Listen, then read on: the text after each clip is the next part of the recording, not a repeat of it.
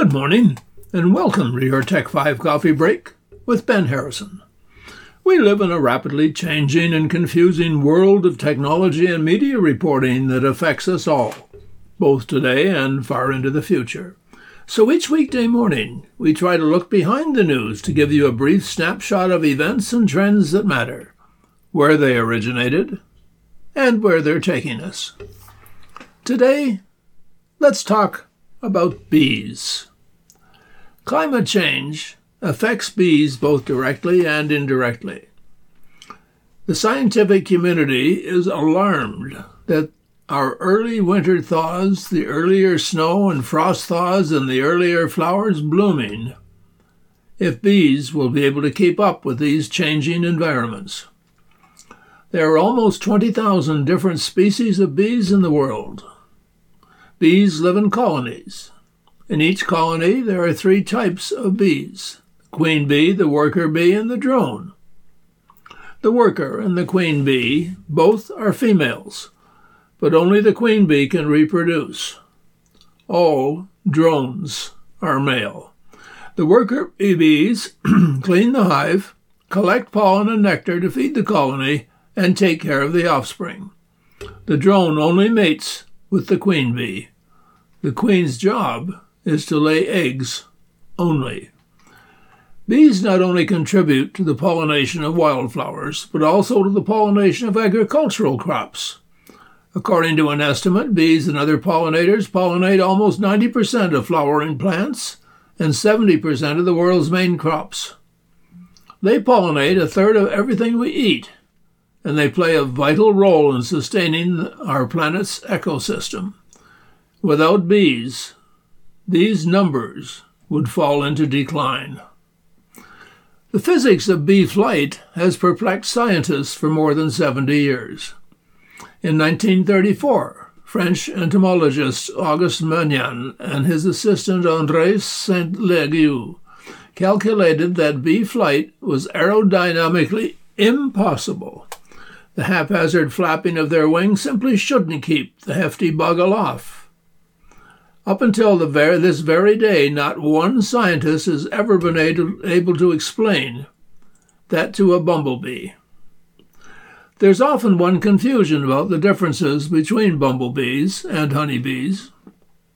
It's believed that the earliest fossilized bumblebee dates from the Oligocene period around 30 million years ago, about the same time as the honeybee. Ancient Egyptian tomb paintings depict Egyptians transporting their hives along the Nile to pollinate crops and they also buried their pharaohs with containers full of honey to sweeten the afterlife.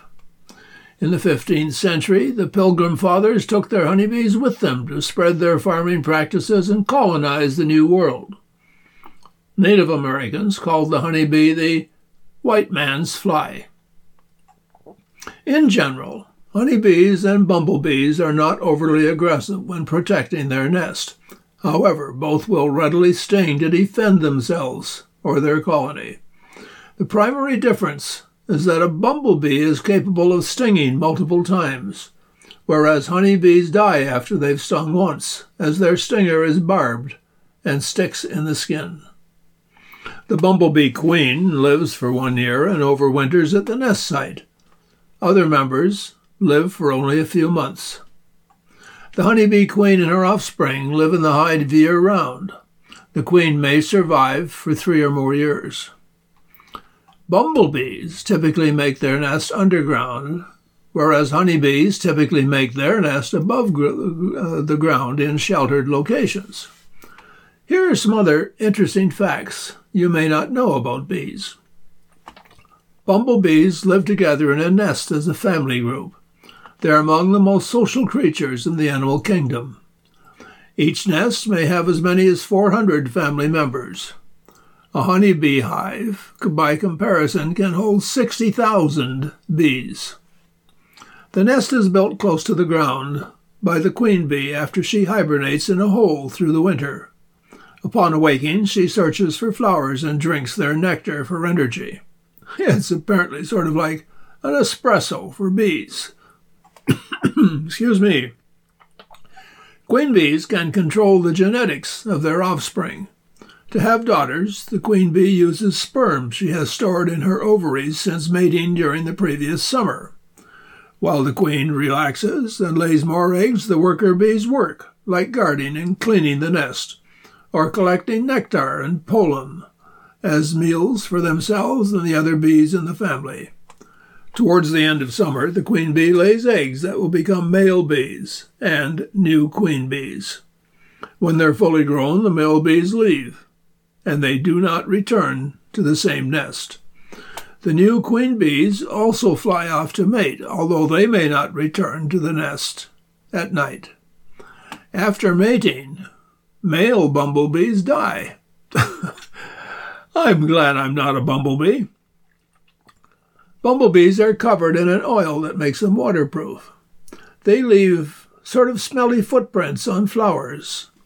This lets other bees know they shouldn't bother looking for nectar there.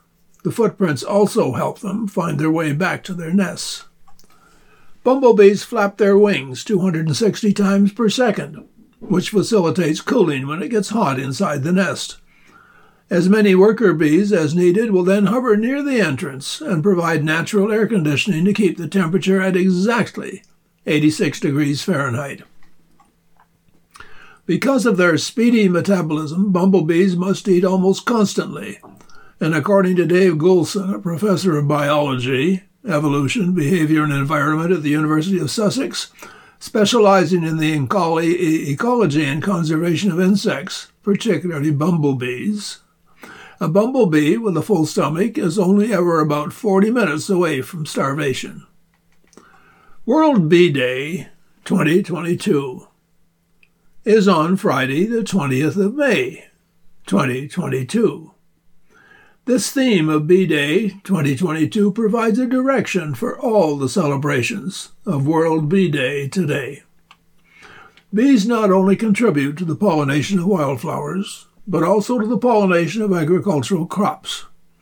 According to an estimate, bees and other pollinators pollinate almost 90% of flowering plants and 70% of the world's main crops. Without bees, these numbers would decline. The economic contribution of bees are invaluable according to the United States Department of Agriculture.